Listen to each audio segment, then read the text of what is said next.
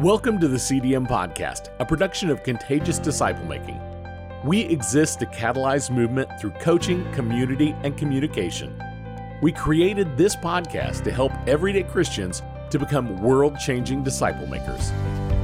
I'm Paul Watson, this is Rebecca Ewing, and you're listening to the CDM Podcast. Like, share, five star rate, and review this podcast. You can download the CDM app. Come join the growing platform where you can access our praying community of disciple makers and learn from our podcasts, blogs, and videos that will help you know how to make disciples in your life and ministry. While you're on there, you can support this podcast by following the link to our Patreon. Your support allows us to continue to offer and create new content and support disciple makers like you as you transform your communities with the gospel of the kingdom. And as a thank you, those who give at least $5 a month will have access to our premium content that dives even deeper into the challenges and tips for disciple making.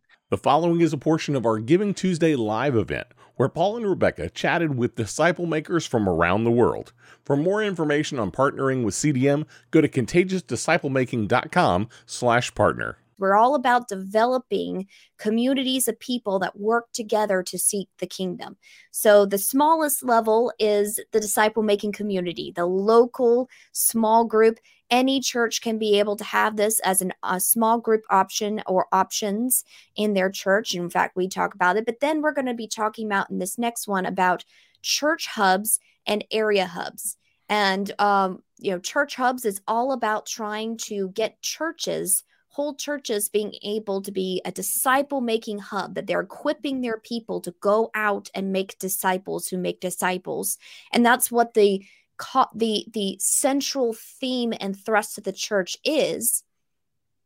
And not just a tributary a stream that a few radical few do but something that the whole church participates in and then also seeing various different churches and communities and individuals coming together to form an area hub across a city across a, a, a, county to be able to work together to expand the kingdom within the area. And we have a friend who's going to be helping us uh, you know talk about this today. It's michael dorsett uh, pastor. Uh, thank you for joining us today michael uh, so uh, he is a pastor from Liberty, Texas. How are you doing today, Michael? Doing great. How are you guys? Well, finer than a frog's hair now that you're here, Michael. Hey, so that's a good day. That is a good day. So, uh, Michael's a longtime friend of ours, and uh, recently has come on a couple of um, trips with us actually over this past year. One to San Diego. He had to go. Texas had to come to California uh, for for uh, one our one particular trip we had out there, and then also came with us uh, briefly to the New Wineskins conference. Was it was a missions com- conference that uh, many Anglicans come and join to be able to help promote disciple making and also try to establish church hubs and, and area hubs and things like that. So you participated, but you know, first in that, Michael, uh, just tell us a little bit about your background, you know, your journey into doing disciple making and working along with us with your church. Uh, yeah. So, um, I am a pastor at Cornerstone Church in Liberty, Texas. Um, associate pastor here been on staff since 2015. Um, so if my calculations are correct, that's seven years. It's a long time. That's a long time, yes. but I'm still happy doing it, so that's good. There you go. Um, I am married uh, very soon to celebrate 20 year anniversary with my wife Erin, and we have four daughters, um, ages 19, 16, 10, and 8. So quite a big spectrum. Um, all, all, all girls though, so um, you know, I can link my Venmo to this video if you want to provide for weddings. Just kidding. Too many dowries. Uh, um, yeah, I got I got born again in 2004 and have been basically doing the work of the Lord since then. And um, got involved with CDM in 2000 at the very tail end of 2018. Really started working in 2019 um, with with CDM, and uh, journey's been great. Learned so much, and you know, a lot to learn still, but um, feel more equipped today than ever to uh, reach the community where I live, and um, I still think you know it's the command of Christ to to reach the lost, and um, that's what we want to do here, and uh, that's what we're trying to do. Awesome, awesome. So you know, uh, as we said, you know, we you came with us on a couple of trips. So one was, and both of these trips really ultimately was to try to get people, of course, to start disciple making communities, but then really also to try to to to connect with church leaders to see like to cast the vision of this is how we can be able to um to bring people together uh, you know, in a church to be able to equip them to make disciples and make that the central theme of a church. So, in what we call a church hub, and you know, again, we don't see, you know, we don't see uh, disciple making as something that only a select like I said earlier, the few, the proud, the Marines, to be able to do inside their church or their radicals. It's something that anybody can do at some particular level. And so we're going out and trying to talk to people about this. What are some of the what are some of the things that you kind of noticed as it, your observations as we were going around and talking to people and, and you participating with us in that? Um, I think one of the major observations that I see, and, and this would definitely be in America, um, having traveled to San Diego and then also to North Carolina and where I live, and then other places I know of, is that I think there's a, a growing number of folks who realize, hey, we have to we have to make some shifts. We have to do something different because what we're doing is is uh, there's some effectiveness. I never want to say it's not effective because people are being reached in some some form or fashion. But when we read the scripture and see what God has called us to do, um, I think there's a lot of questions out there like, hey, are we missing anything? Um, and if so, uh, what is that that I can start doing to to, to reach my community? And um, I think as I, I, went to both of those places, San Diego and North Carolina, that was kind of the question on everybody's mind is like, we know we want to do something different. We need to to make some some shifts. What are those? How can we do that? And how can we reach our community? So, what would you say, eh, you know, um, guys, as we start coming into this uh, particular concept, and know that for you being a pastor, you know, looking into this, you know, um, what surprised you? Uh, you know, what is something that you, from a pastor's perspective, when you're trying to talk to another pastor about this concept of saying like hey this is this is something that we should all be thinking about or some you know trying to connect with them you know what are some of the things that you say to them? Um, well i try to when i'm talking to another pastor um, i make some assumptions you know that uh, that they are wanting to fulfill their calling from an Ephesians 4 standpoint of, of being pastors, which is to equip the body for the work of the ministry. Um, it's, I, I, believe I believe the best about every if I'm sitting across from a pastor, that's what he's wanting to do. So, and I always approach how I'm talking about disciple making from that standpoint because, um, as a pastor, I'm not simply just uh, here to preach um, I, I am I feel like it's my calling and my job to take everybody that's a part of the local body I'm a part of and help train them and equip them to to do the work of the ministry. Now I'm also a believer, which is what I talk to pastors, but we're, we're believers too. So we're to be working um, and doing the same work that we're we're training and asking others to do. So I think that's one of the main things I always approach with is like, hey, the first thing is I became a practitioner before I started teaching my people because I can't ask my people to do stuff that I'm not doing. Um, so when I'm talking to them, that's the first thing I say is, "Hey, you know, are you satisfied with how you're you're fulfilling the Great Commission? How your how your church is fulfilling the Great Commission?" Because that was one of the things that initially got me looking around and finding um, CDM was I was not satisfied with what I saw happening in my context versus what I was reading in the scripture.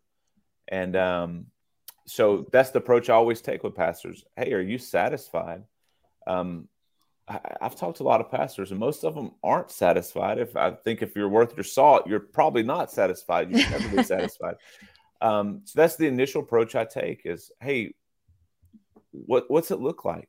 I think it was Francis Chan who said, you know, he knew he needed to change when he was when he realized that he was one gift preaching every week to 5,000 gifts who weren't doing anything.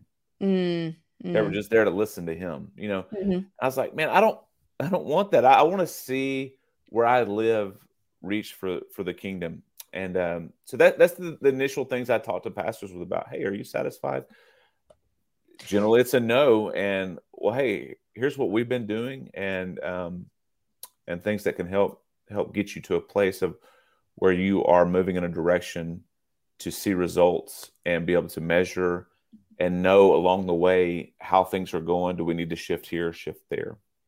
You know, I, am going to ask you for just a mo- uh, in just a moment the idea of what do you think that um, is some of is some of the biggest things that are holding some pastors back from fully in, incorporating this into their church or starting this into church. I'd like to ask you that for a second, but you know, first, Paul, I want to be able to to to talk with you for a second. You know, we are you know um, when we talk about shifting a church into becoming a disciple making church you know we're talking about change and helping people through a lot of change inside the church and so we want to have finesse in it we want to be able to have a situation in which we are you know not just coming in and trying to get everybody to do everything from day one but at the same time, we don't want to just have this siphoned off forever.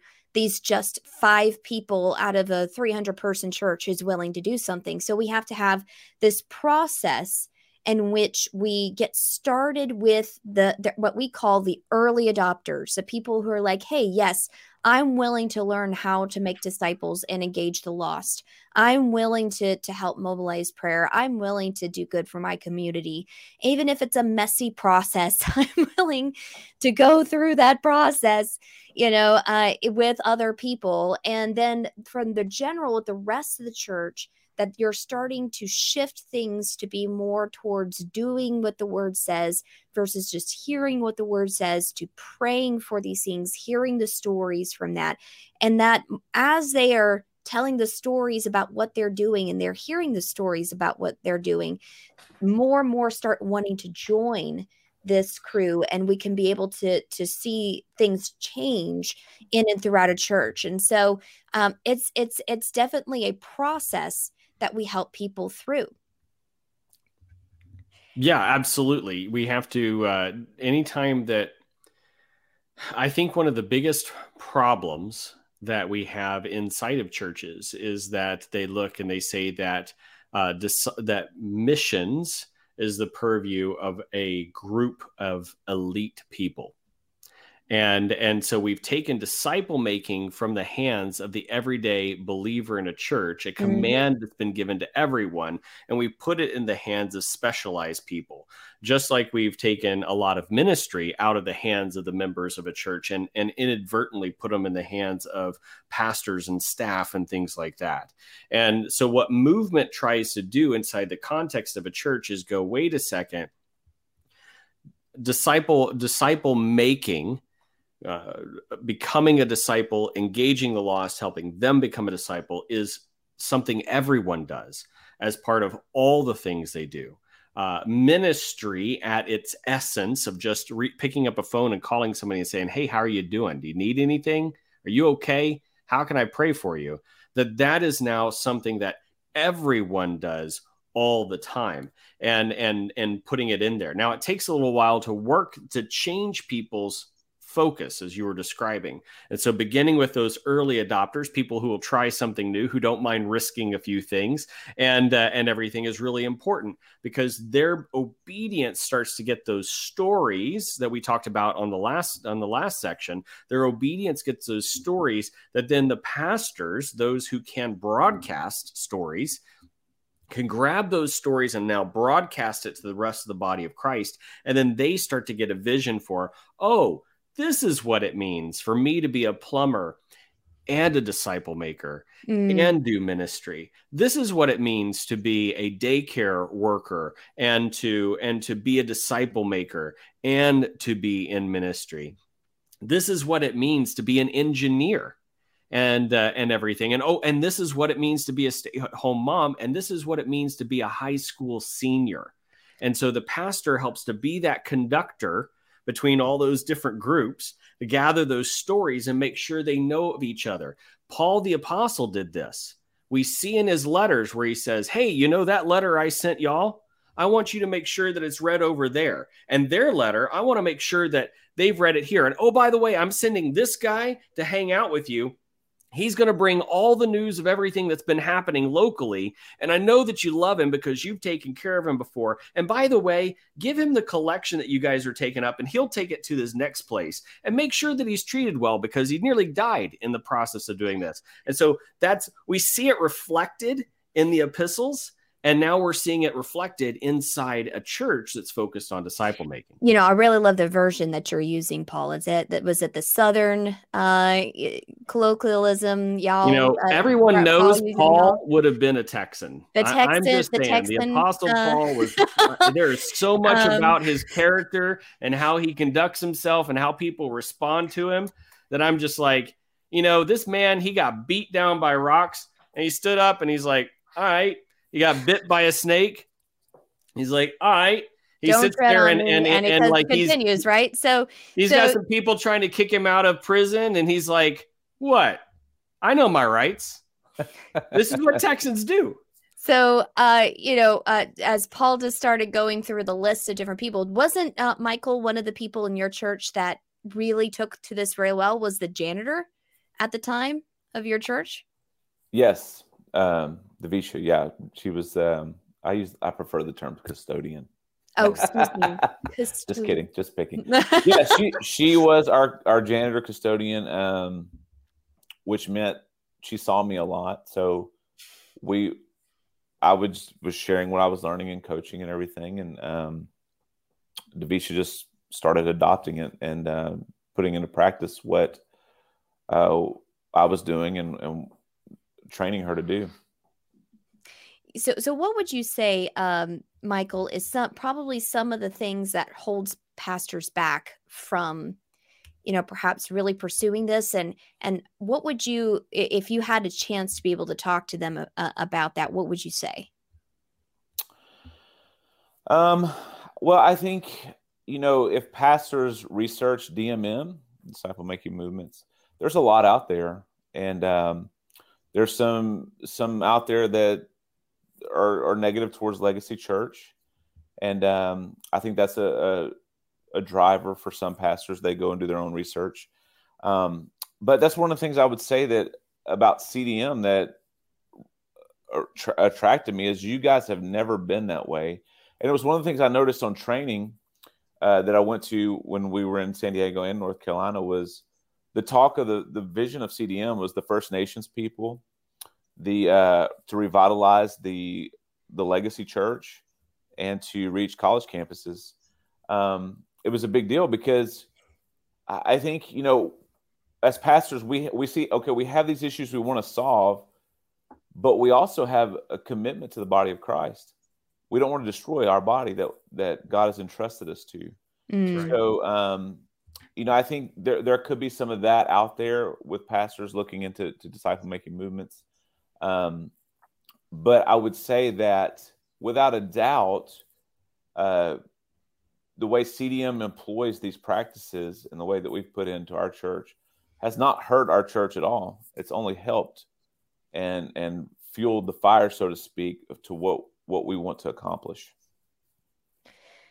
So, what would you say, uh, you know, maybe for all of us to be able to hop in when it comes to talking to, uh, you know, church leaders and really wanting to see them be able to shift and and see a difference? What are, you know, drawing all three of us into this particular part? You know, what are some of the biggest misconceptions, or you know, some of the things that that hold us back uh, in there uh, when it comes to, you know, uh, being able to lean in with churches? Um, I do have to say that I think one of the biggest challenges that Paul and I face when we're trying to work with churches is uh, just quite frankly the spiritual warfare that happens uh, during that time and i don't think that people really are prepared for that when when we first you know hop in there and we we do this i mean it can be anything. It could be you know just an incredible load of busyness that happens that in fact we've had some people say i haven't been doing almost anything for like the past five to seven years and suddenly i am more busy than i've ever been in that long you know just things i've i just i'm, I'm now having to work like 12 plus hours a day and all this different type of stuff and just you know it could be business it could be uh illness there have been people that we've worked with suddenly struck with stage four cancer. You know, um, it could be uh, relationship problems, tons of stuff that can just suddenly happen. And now, you know, it's it's difficult to be able to to make any steps forward because of the spiritual warfare. Yeah, or broken arms. family members dying. yes, we've had that too. Oh my goodness! Uh, yeah. While we're while we're all working together, and and you're right. I think that the that the spiritual warfare is a big one that's unexpected. So, you know, another perhaps uh, thing that I, I think that I would like to be able to, to encourage church leaders with is the idea of being able to lead with with courage, um, but at the same time with discernment you know um, i think that usually you find leaders being on on both sides of the spectrum like we're either they're like we're going in with a sledgehammer we're just gonna slam everything to to to the walls you know and everything and that that scares people it makes them run and you know and stuff like that. But even more i would say to the point maybe and this is more of the current day and age is just there's a lot of fear there's a lot of fear that if we change things too much if we, you know, if we allow this to permeate through the church, we might lose control and then it will things will happen and things will blow up and that will be a problem. And I and I think that we, and we have to get to a place where we're very certain this is what God wants and I know we can figure this out as we walk through this and we call people courageously to let's do this together. You know, this is going to be difficult. This is going to be hard. This is going to be different, but it's also going to be awesome. We're going to see people come to know Jesus. We're going to see the kingdom expand. We're going to see more faith and answers to prayer. And so, you know, to be able to say, this is what we're doing and we're not going on. In fact, Michael, I think I remember I heard you saying one time where it sometimes in, in leadership, they, you know, people are just, testing to see if you'll just move on to the other thing and you're like no i'm not moving on. Yeah. You know not, you, you want to explain changing that the subject. Yeah. Yeah i mean because you know it, it, here's here's what i would say too about um i heard you guys mention this in the last broadcast. Um you know movement is slow and you have to be committed to to being i would what i would say being obedient to the scripture is we're called to make disciples among every nation, tribe, and tongue. And we're to do that until we go see him or he comes and sees us. And um, so we have to be locked into that. And, and I think uh, what happens is there's a pressure on pastors, especially ones that preach, to always have something new and fresh, you know, because people get bored. But I think that's one of the, the principles of DMM is like we're, we're shifting from any any idea of entertainment or I'm here to make you feel good um, to an idea of no, Jesus said, go and make disciples, teaching them to obey all that I've commanded you. So I'm now moving to a place of where I'm not here to wow you with my uh, wonderful sermons, which I mean, sermons are great, but I'm not trying to entertain anyone. I'm trying to prepare people. And I would say this I'm not doing disciple making actually when I preach, but when I preach, it is an opportunity for me to always stoke people's fire, to share stories, to encourage them, and to to keep them going. And that's that was I can remember after talking about disciple making probably every Wednesday night for several months is hey listen there's two subjects we're not changing the subject on it's prayer and making disciples and uh, that, that's where that saying sort of originated from and still true today year and a half later or so we're not changing the subject because the bible doesn't change the subject. Ooh that's a good one there. Yeah, that is good. Um, the the thing I'd like to sit there and say uh, to add to that too is I think that a lot of times pastors are unprepared for the the process and what it takes to change the the process of changing. Because we're we're talking about you know the difference between somebody who let's say they thought that exercise was running you know and and a lot of and a lot of times from a pulpit we can sit there and say okay let's inspire you to run harder. Let's encourage you to run harder. Maybe even get you to change your gait just a little bit. You might go from doing like a 5k to a half marathon and there's a little bit of soreness in there and everything. But then what if you took that runner and you said all right guys we're going to do crossfit um, we're going to do some uh, high intensity interval training you know, which is going to train the whole body to function as one one unit together to be able to face the challenges we're facing in life. And uh, and all of a sudden, that's a different kind of change for people. It is it's not just do what you're doing a little bit better the thing that you've been successful at doing we can just bump it up a little bit and you'll have your your growth group will go from being 5 people to being 10 people. We're not talking about that. We're talking about a radical way of doing everything. And i think that it begins with what michael says an intensity uh, or a commitment to not change the subject because the bible doesn't change the subject. But it also sits there and requires a pastor to be able to pull back from the busyness of their schedule. And they are busy make no mistake um, the busyness of their schedule in order to help plan out the process guiding their people through change from going from the couch to the 5k to being able to be in the gym as you're talking about a lot rebecca. You talk about couch to 5k a lot. So how do we help them take those steps how do we do it in such a way that it doesn't cause people to get so frustrated and demoralized that they would rather drop out entirely than to continue? Because that's the job of a coach right? The coach gets to know their players and they sits there and says okay i know what the strengths of this player is and i know where they're going to have to grow. And i know they respond to this kind of encouragement versus this kind of encouragement and i'm going to help them move forward and help navigate and overcome the problems.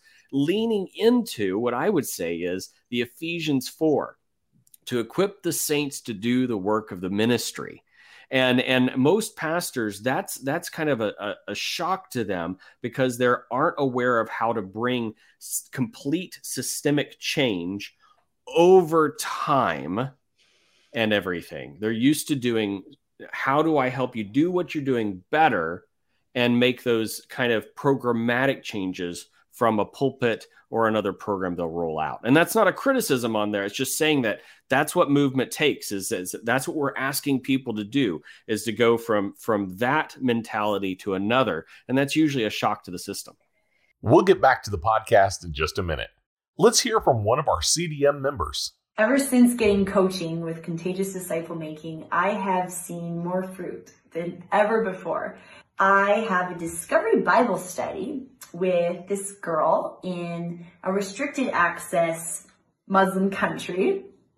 And through a lot of prayer, actually, and God opening doors, she's been able to discover who the God of the Bible is. We read the Leviticus story and she was amazed that God loves us so much. He didn't want us to take punishment. And she's starting to see bit by bit who this man, this prophet really is. And not only that, but she's sharing with her friends and family and they're having conversations about this and discovering more together. And when you give, when you partner with this organization, you are partnering with what God is doing in the stories and the lives of people like Mary. You can partner with us at contagiousdisciplemaking.com slash partner. So, you know, Michael, as speaking of being agents of change, again, you were with us with some of our uh, different uh, trips that we've been going at there. What surprised you about, uh, you know, how throughout as we were training, coaching, taught, having strategy meetings with what would uh, everything? Imagine putting yourself back into that experience of being with us and and with Paul going around and talking to all those people and having all these these conversations, what were the things that surprised you about that?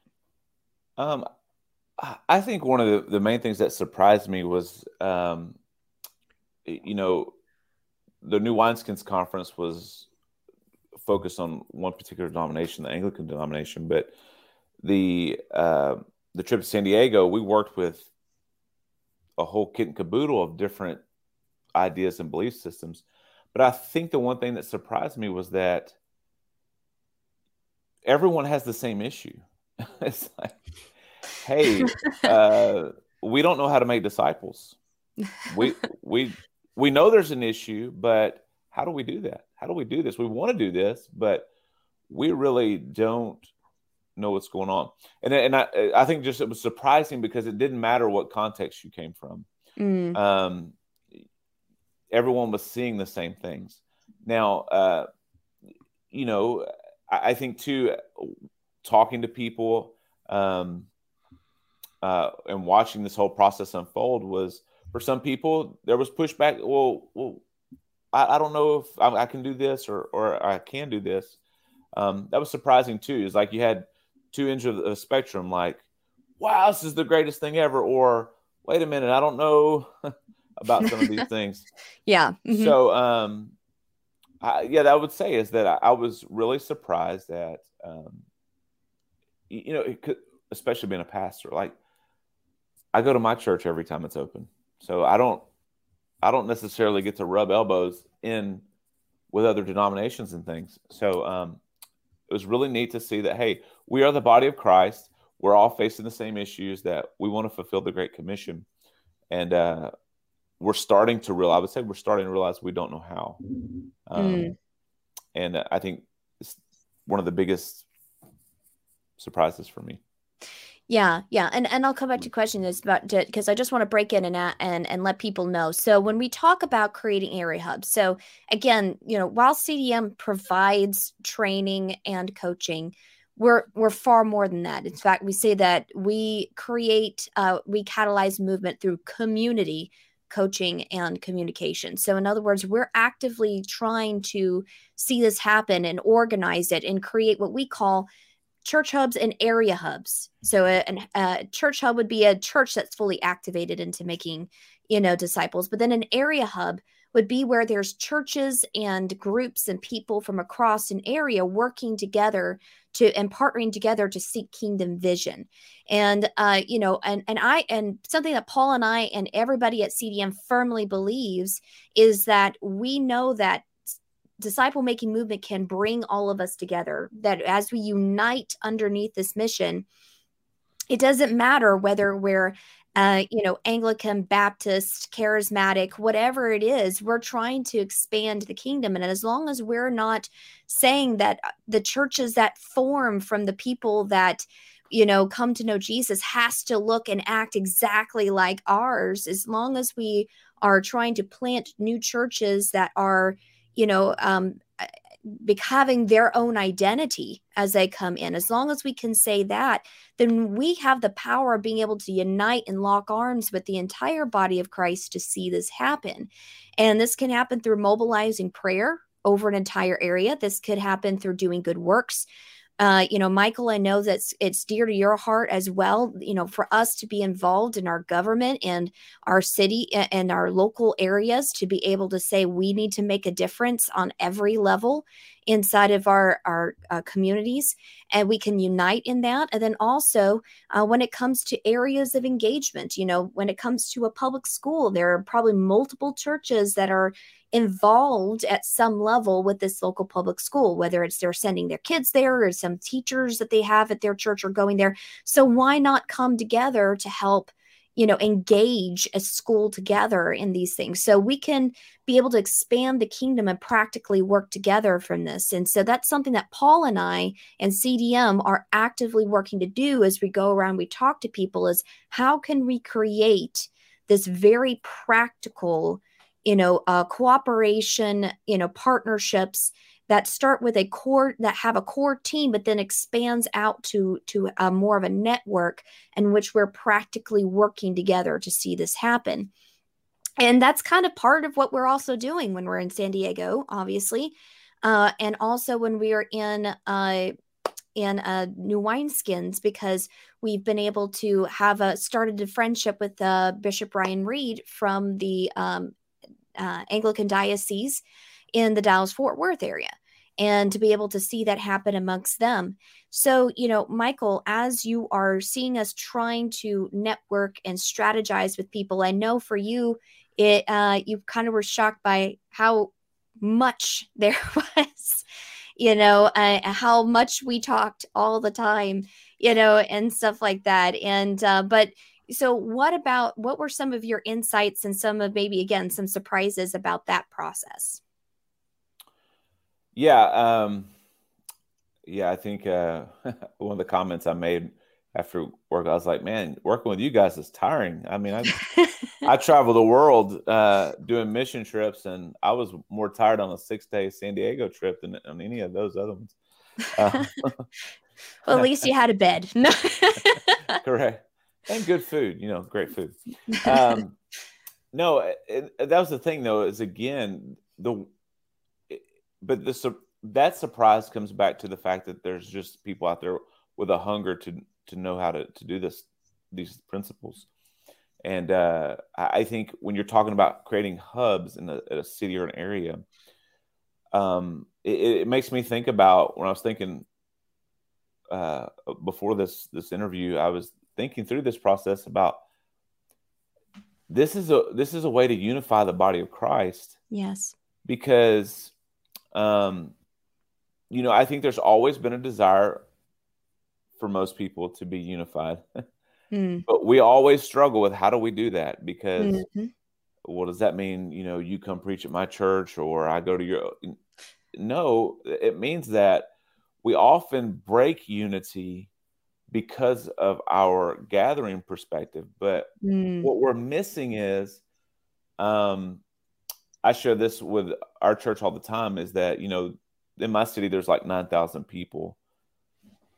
Depending on what statistics you're looking at, some people say 53% of folks will never come to church.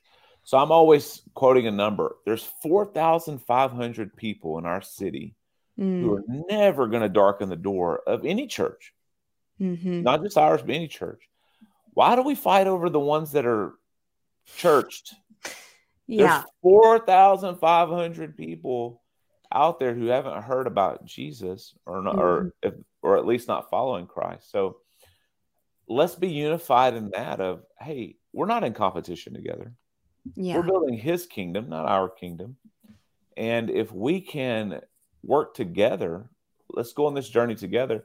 It's one of the beautiful things I saw in San Diego. Um, seeing John and Kalani just how much they loved each other. Mm. You're talking about two different churches, and they're sitting there loving on each other, and that's that's fantastic uh, because that's what Jesus told us in John 13. They will know you're my disciple by your love for one another, mm. not by oh, well, you go to Cornerstone Church or you go to First Baptist. Like, no, that's not. They will know by your love for one another. So if I love my my my brothers and sisters that could be a part of a totally different denomination, but we're still working together to reach the lost and to make disciples. I think that's the beauty of what we're trying to create in making hubs. And um, it's a great way for that unity to come, come together. I think I think that that's an interesting comment, Michael. I think that a lot of of churches um, really hadn't had much of a mechanism before to unite in something that was more than meeting social needs or protesting something that everyone agreed was a problem. And even nowadays, agreeing whether it's a problem or not or what we should do about it seems to be getting harder to do. But um, so no one had a mechanism to unite in things in terms of like Great Commission, Great Commandment things. And I know I'm speaking generally here. And what disciple making hubs does uh, do is that they give a body, the bodies of Christ in an area, the, the Big C church, a mechanism to join together and to build community from one another. As we were talking about in the last segment, that community is built by being on mission together. And we've never had a mechanism that allowed two separate groups of believers with perhaps very different looking services on a Sunday morning and, and histories and traditions to come together and to work together towards something as meaningful as making disciples and as meaningful as living out the great commandment in tandem in in unity uh, uh, with making disciples. And so by the disciple making community or hub give them a mechanism to do so and to keep them focused on those things which then allows and facilitates community between everybody because now we're lockstep together you know accomplishing and it creates the environment where we fall in love with one another. We're like oh wait a second. You and i we're not that different. We love the same things and we just never had a chance to get together and to work alongside one another. And i think that to your point concretely what i think is what people trips people up i think michael that you just mentioned something effective oh well you know maybe if we preach at each other's churches or you know i've, I've seen that before. And and also i've been a part of different alliances where you know pastors come together like paul said to maybe protest or just have a rally or something like that which again that's fine you know um and that but then also just to have like a every once in a while meeting where they come together and say hey we're all in this together clap each other on the backs and you kind of go off on their thing. And and again those are all okay things but what really lends to the the coming together first off it, it starts where michael talks about where uh, just right now which is if we can stop thinking i'm trying to just get as many people for me and my church to come to my church and we start having the vision of multiplication you know we we need to plant out more churches. And again eh, they don't have to look like my church in order to be able to do that that eh, something in movement says that we're allowing people that the, the circumstances and culture and obedience of those people to determine the specificities of what the church will look like as it grows up with some guidance outside guidance. But the reality is is that it is determined by their own culture instead of the outside culture as to some of the specificities as long as we can do that we can be able to partner together. We can walk, we can actively go out there to a school and say, let's have a prayer meeting amongst all of us who want to be able to engage the school. And whether it's uh, teachers or whether it's, uh, you know, um, parents of kids that go to that school, people who are on the school board, other just concerned citizens that want to be able to engage there and say, how can we pray together? How can we be able to do good for the school and develop relationships with the people at the school? And through those relationships, be able to start discovery groups and be able to ha- put people on as the school board, you know, put people on the school board and put people as the head of this committee or that committee with us. So we're, we're working together practically to do that. And it doesn't matter if you know we have to have a first baptist church person versus the you know um, pentecostal church person that we're understanding that we are about mission. We're about seeing people come to know jesus in such a way that it leads to obedience. And we can let the the little differences between the both of us be that way because we we can trust god to teach people what they need to know through his word as they're coming up and starting to be disciples in him. So I'm a big fan of Jordan Peterson. Uh, I think several of us are, and uh, and I've been watching his his series on marriage. And in that series, he gave a definition of compromise that I'd never heard of before. In my mind, I'd always thought as compromise is coming dumbing things down to the to the least acceptable or the least offensive thing that both parties will agree to. and uh, and everything whether it's in marriage or even in church you know unity meetings. I've always felt like different ministries get together and it's like well this is important and this is important. Well we'll compromise. And we compromise on something that's less than both of those things by themselves. And and that always has has been a source of of uh, of sadness within me.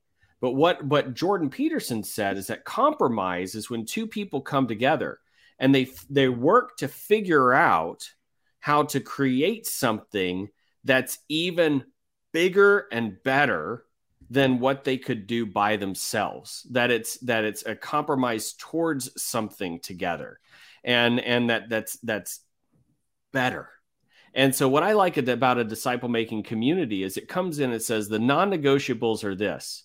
Jesus says go into all the world make disciples of all nations, baptize them in the name of the Father, the Son, the Holy Spirit. He gives, he sits there and he says, you know, Love the Lord your God with all your heart, soul, mind, and strength. Love your neighbor as yourself. These are our non negotiables. So, therefore, everything has to be about how are we making those things happen to the best of our combined ability. And it forces us to have the kind of compromise that Jordan Peterson's talking about, where the product of us working together is better than to individuals working alone as opposed to the product of us working together is less than to keep the peace. And, and I think that that's one of the strengths of disciple making hub, an area hub, is that commitment to say is the the the cost of not doing this is so great, and the reward for doing what Jesus said is so incredible that we are going to work and put the best effort forward to help everyone come to know Him and to see His kingdom expanded. So one of the ways in which we're talking about practically to be able to do this is, uh, I was just like saying, for instance, having a shared place of engagement. So like a school or something like that. That's something that we all kind of share in, and it makes sense for us to be kind of united and working together towards that end. Uh, what would you, you know, guys? What would be another practical way that that churches can work together to expand the kingdom in an area? Um, well, I think uh, implementing some of the DMC principles together. Um, you know, I've been recently talking with pastors about disciple making and trying to work towards establishing some some DMCs where um, it's not just my church. People, we do that here at our church. We have some DMCs, but um, creating some that are multiple churches. Um, yeah I think that's one very practical way because, again, the DMC is not a, you know, it's not a church. We're we're trying to to establish a group that is about doing disciple making and, and putting those principles in place, doing it together with people, and really we're sharing a common goal as what we've been talking about, walking with folks is. And I'll speak in terms of my place. Hey, we all want to see liberty reach for Christ. Why can't we have a meeting once a week or once every other week where we're hey let's share testimonies let's uh, talk about who we've been engaging those places like you mentioned um, like i know we have a nurse in our church that is um, she lives works in a city that's far away but um, she meets with other nurses they pray together every morning before their shifts and they are working together to bring the gospel right there in their context in the hospital. Um, they all attend different churches, go different their different ways, but they're meeting together, talking together, pr- praying strategies, prayer strategies there that she shared with me. Like, hey, we, we see these kinds of um, demonic issues going on. We're mm-hmm. praying to the Lord about these, and we're seeing just their whole um, dynamic is shifting at their hospital. It's becoming a, a, much more pleasant environment and things like that. So I think if we can begin to work together, maybe establish some DMCs together um, and, and, begin the disciple making process. That uh, that's uh, I, I, totally agree with that. You know, Paul and I actually have some DMCs that are like that that we are coaching, and actually one that is forming in the San Diego one is, is surrounding the idea of uh, originally the refugee project uh, journey of hope where it's trying to get other churches to come together and say instead of trying to have 50 different refugee programs mm-hmm. let's come together and have a cohesive process of helping uh, refugees from the beginning all the way uh, when they first come all the way into trying to develop relationships that lead to uh, discovery groups and things like that. And so let's have a disciple making community that is for the people who want to be able to do this to be able to have continued community. And if even if there's not too much happening in the refugee front at the moment we can be able to uh, bridge and to do some other things as well. So so absolutely another way is to just practically have some things linked together. So yeah. So I mean, we've we've mentioned prayer. Prayer is a great one to be able to to to focus things on because a lot of times, you know, I don't, I don't know about you guys, but I get so focused on life and what's in front of me that I forget the other things that may be happening in the community that are of importance to other people. Um, and of greater importance, something that has their attention. So I know Rebecca it really loves the idea of politics and, and engagement in politics and things like that. And for me, you know, that's not something that just grips me, but it's something that affects me, right? Something that's important. And so we'll get on the phone and we'll be talking, and she'll go, "Have you heard about this?" And I'll go, "Oh no, I didn't hear about that." And that needs my attention. Because I'm the one listening to all the the shows and she stuff. listens to all the shows and everything. So second hand poli- uh, politics from me, basically. Yeah, and so, it, but it it clues me in on something important that maybe requires both my prayer, maybe requires my attention, maybe requires my activity or action and things like that because we're in community. And the same thing happens with churches, where you can have one church that's very focused on perhaps the refugee community, and another church that's very focused on meeting the needs of orphans and widows nearby, and another church is very interested in seeing how the how the gospel impacts the political sphere and how we're governed and schools and things like that. So by coming together in terms of prayer, then each of those groups, those members of the body of Christ, are saying, okay, well, we need to pray about this thing that's just happening in our schools. Did you know about that? And then the rest of the body goes, oh, yeah, we need to pray about that. And no, I didn't know. And it gives them an opportunity to walk away from prayer now, now having God having got their attention through the activity of prayer and then informing their actions as they pray and then as they go out back into the space. And so that's one way that these hubs work together because nobody can give 100% of their attention to everything going on in a city, especially one as complex as San Diego or even one as complex as Liberty, Texas. You might say it's small, but it's still, there's complexity there. But by the body of Christ coming together in a disciple making hub that's focused on prayer, now all of us are made aware of things that affect each of us so that then we can act upon those things as a body in order to see the kingdom of God permeate every sphere like the leaven, the good leaven of the kingdom described by Jesus. You know, and that's something that Paul and I are very passionate about doing. And I know, Michael, pa- prayer is a passion for you and your church, uh, being and, and everything. And but something that we want to be able to see happen is creating communities and cultures of prayer surrounding these area hubs. So, in fact, there's some people that we're talking to that have that are working to create what they call prayer canopies over entire cities, where churches are working together to have to con- constantly be praying for their areas and taking turns in doing that amongst each other. Um, of course, Paul and I, we believe in creating inner communities. So, kind of like even what you were saying with the disciple making communities coming together and it's like, let's come together and pray together and to share what it, you know, um, call the fast together. I know that Michael, you're one of the people that helped us develop our prayer and fasting guide, which by the way, you can get on our app, our contagious disciple making app, if you go on there. Uh, but we see that prayer is not just something where you print up a list of things for people to pray on and disseminate it. It's about means of developing community, of being able to decide on action as to what to move forward with. Because if we're genuinely asking God, show us what we need to be doing in response, then there are going to be action in response.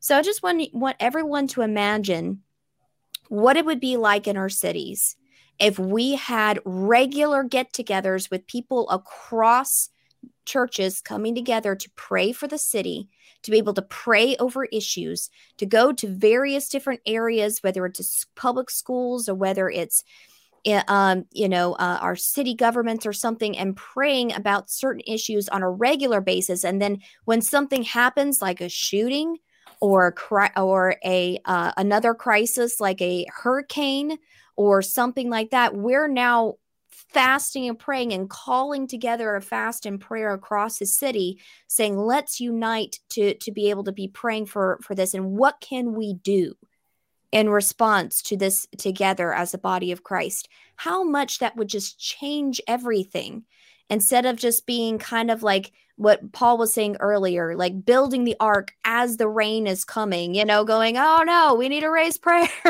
for what's happening. It's like if we're already creating these communities and ways in which we're praying together, then it's now something that even when crises come, we're prepared and we we come together as communities at this time.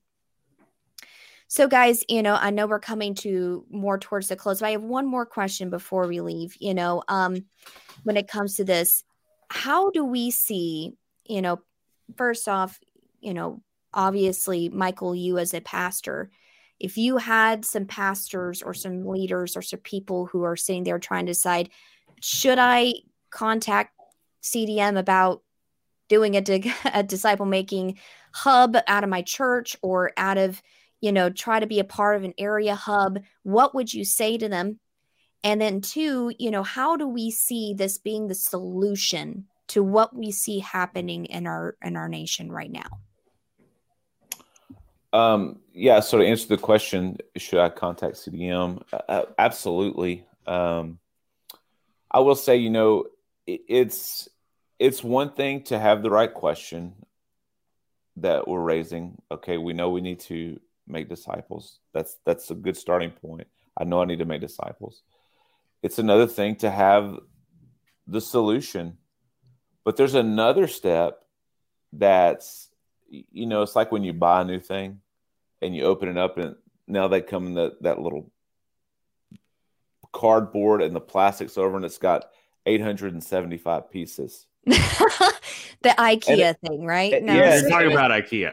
and you know, like, okay, I know the solution to me getting this put together is right here, but which piece do I start with? Mm. It, it can be overwhelming, even when you start when you start you know, because when I when I found CDM, I read the the Contagious Disciple Making book because I was I knew I needed something, some practical things, and th- there's all these practical answers in that book. Okay, great, but how do I do that? Me, Michael, like I was specifically like, okay, I see Paul and David Watson did this in India and this place in Oregon and all of it. Great, I'm happy for them. but I live right here in Liberty, Texas, and I don't. Where do I start? Mm. What do I mm. do? So, yes, uh, contagious disciple making um, will help you uh, put together a plan for your context because there are little nuances sometimes that need to happen based upon the context you live in and the areas you live in and um, and two it just helps you stay on on task because i think one of the challenges of when you start making these shifts, or we're talking any kind of change, what's so, any change at all, is we're always tempted to fall back to doing what we were prior. You know, think of working out or dieting. You know, we make all these changes, we're doing great and wonderful, but then there's that cheesecake. and then before long, you find, oh, well, I haven't even worked my diet in four weeks, you know. so I think having someone to come alongside of you and say, hey, let's do this for the next couple weeks. And then we're going to meet again and we're going to see how it happened, what, how it worked. Mm-hmm. Instead of, you know, I'm going to try this and then three weeks later I'm trying something else and four weeks later mm-hmm. I'm trying mm-hmm. something else. Yeah. No, let's let's work this out. Let's work this plan and see see what happens and see what the Lord Lord does. Because ultimately we're inviting the Lord into this whole process, we can give you a step by step thing, but we're inviting the Lord, and that's we we begin with prayer, and um, so I think yes, absolutely, um, invite CDM to come alongside of you as a pastor because this is an organization that cares about the local church, and I think that is a big deal for pastors. Yeah. Well, th- uh, thanks so much, uh, Michael, on that, and thank you for being a friend with us and being along with this journey and this. And anybody out there who wants to be able to part of developing area hubs or seeing their church being transformed, you know, we want to walk alongside you to see that happen. Um, because, guys, I mean, this is the time. It is not the time is not five years from now. Okay, it's not even three years from now I mean, I just want to say this. What our nation needs is the people of God on their knees in their neighborhoods, in the place they work, talking to lost people, and in the places of the public sphere, trying to engage, trying to um, be a loving light to who he is. And it, it can't wait. It can't wait anymore. We have to do this now. And if we, but it, and if we unite and if we dedicate ourselves to these things, then we're going to see a change. And that's what CDM is trying to do. And we were trying to bring, and we believe that all these things, pro life, um, you know, gauging refugees, uh, you know, reaching broken families, all this, it's the public schools, all this different type of, it all comes together. All of it comes together in this cohesive thing of trying to see disciple making movements among the lost, seeing the church revitalized and we'll see transformation happening because we serve a big God. It's not just us, but He is determined to use us. If we don't get up off the couch, then we're not doing the work that He wants us to do to be able to see this happen. So let's do it and let's do it together. I think another thing to add in there, just to build off of what what what Michael was saying too, is that sometimes it's how do we know if what we're doing is working? We might have started something new, but we don't know, at least in the early stages, of is this working within my context? What do I need to tweak or not? And so, one of the roles that contagious disciple making can have can have not only in giving a mechanism to convene everyone together, but as they're trying new things within their context and as a group, to know whether those things are heading in the right direction towards, see, towards seeing movement happen. And we have enough experience having done this uh, for for several decades now to be able to come alongside and say this this is work it is working. It doesn't look like it is but it is and it's okay. So let's let it let it play out and then we're going to see some neat change happen. Thank you so much for joining us michael. We'll see you next time. Awesome. Thanks michael. Thank you so much for being a part of this particular thing. I, I'm going to tell you that one of the things we really need uh, as a part of this, as you can see, this is a large work, and what we really need to see happen are people. Uh, you know, we're we're wanting to add more team to CDM, so we we need a prayer coordinator and a prayer strategist. So we need uh, hub builders and city coaches, and we need to start raising up the next team of people.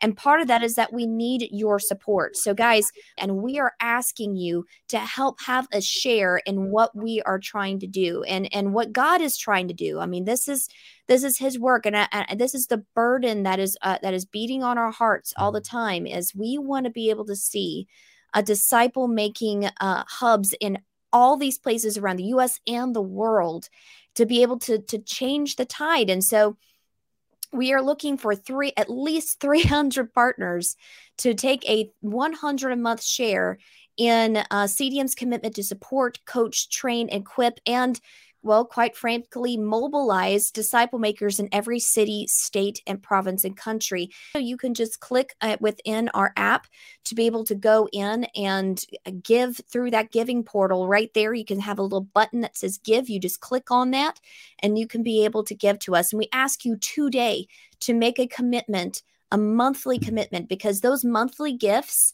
really allow us to be able to create a budget. It allows us to be able to hire people. Paul and I don't want to hire somebody just to fire them 2 months later because right. we didn't we you know, we we uh we thought we were going to have money and then we don't, you know, type of thing to be able to do that.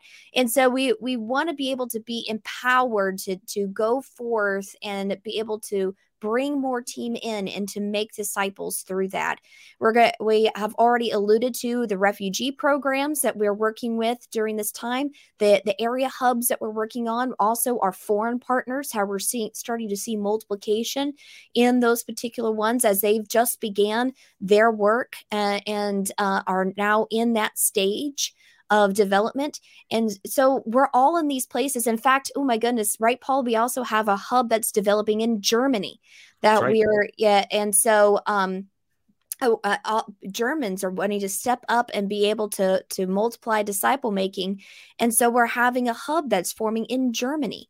And we have we have church partners emerging in uh, in Australia uh, that are wanting to use their churches to be able to um, be to catalyze disciple making movements throughout Melbourne and Sydney and places like that.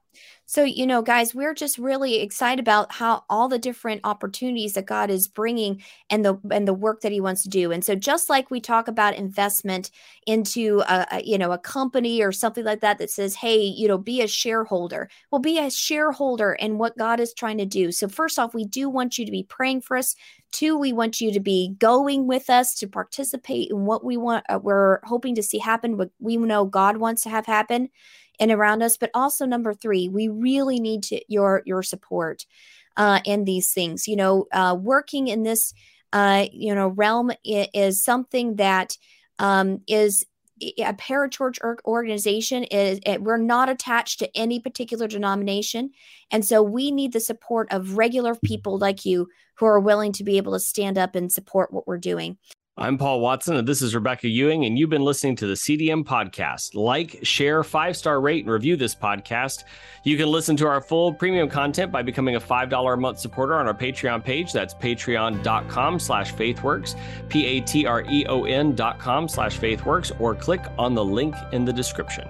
Thanks for listening to the CDM podcast. For coaching or other resources, connect with us at contagiousdisciplemaking.com or download the Contagious Disciple Making app.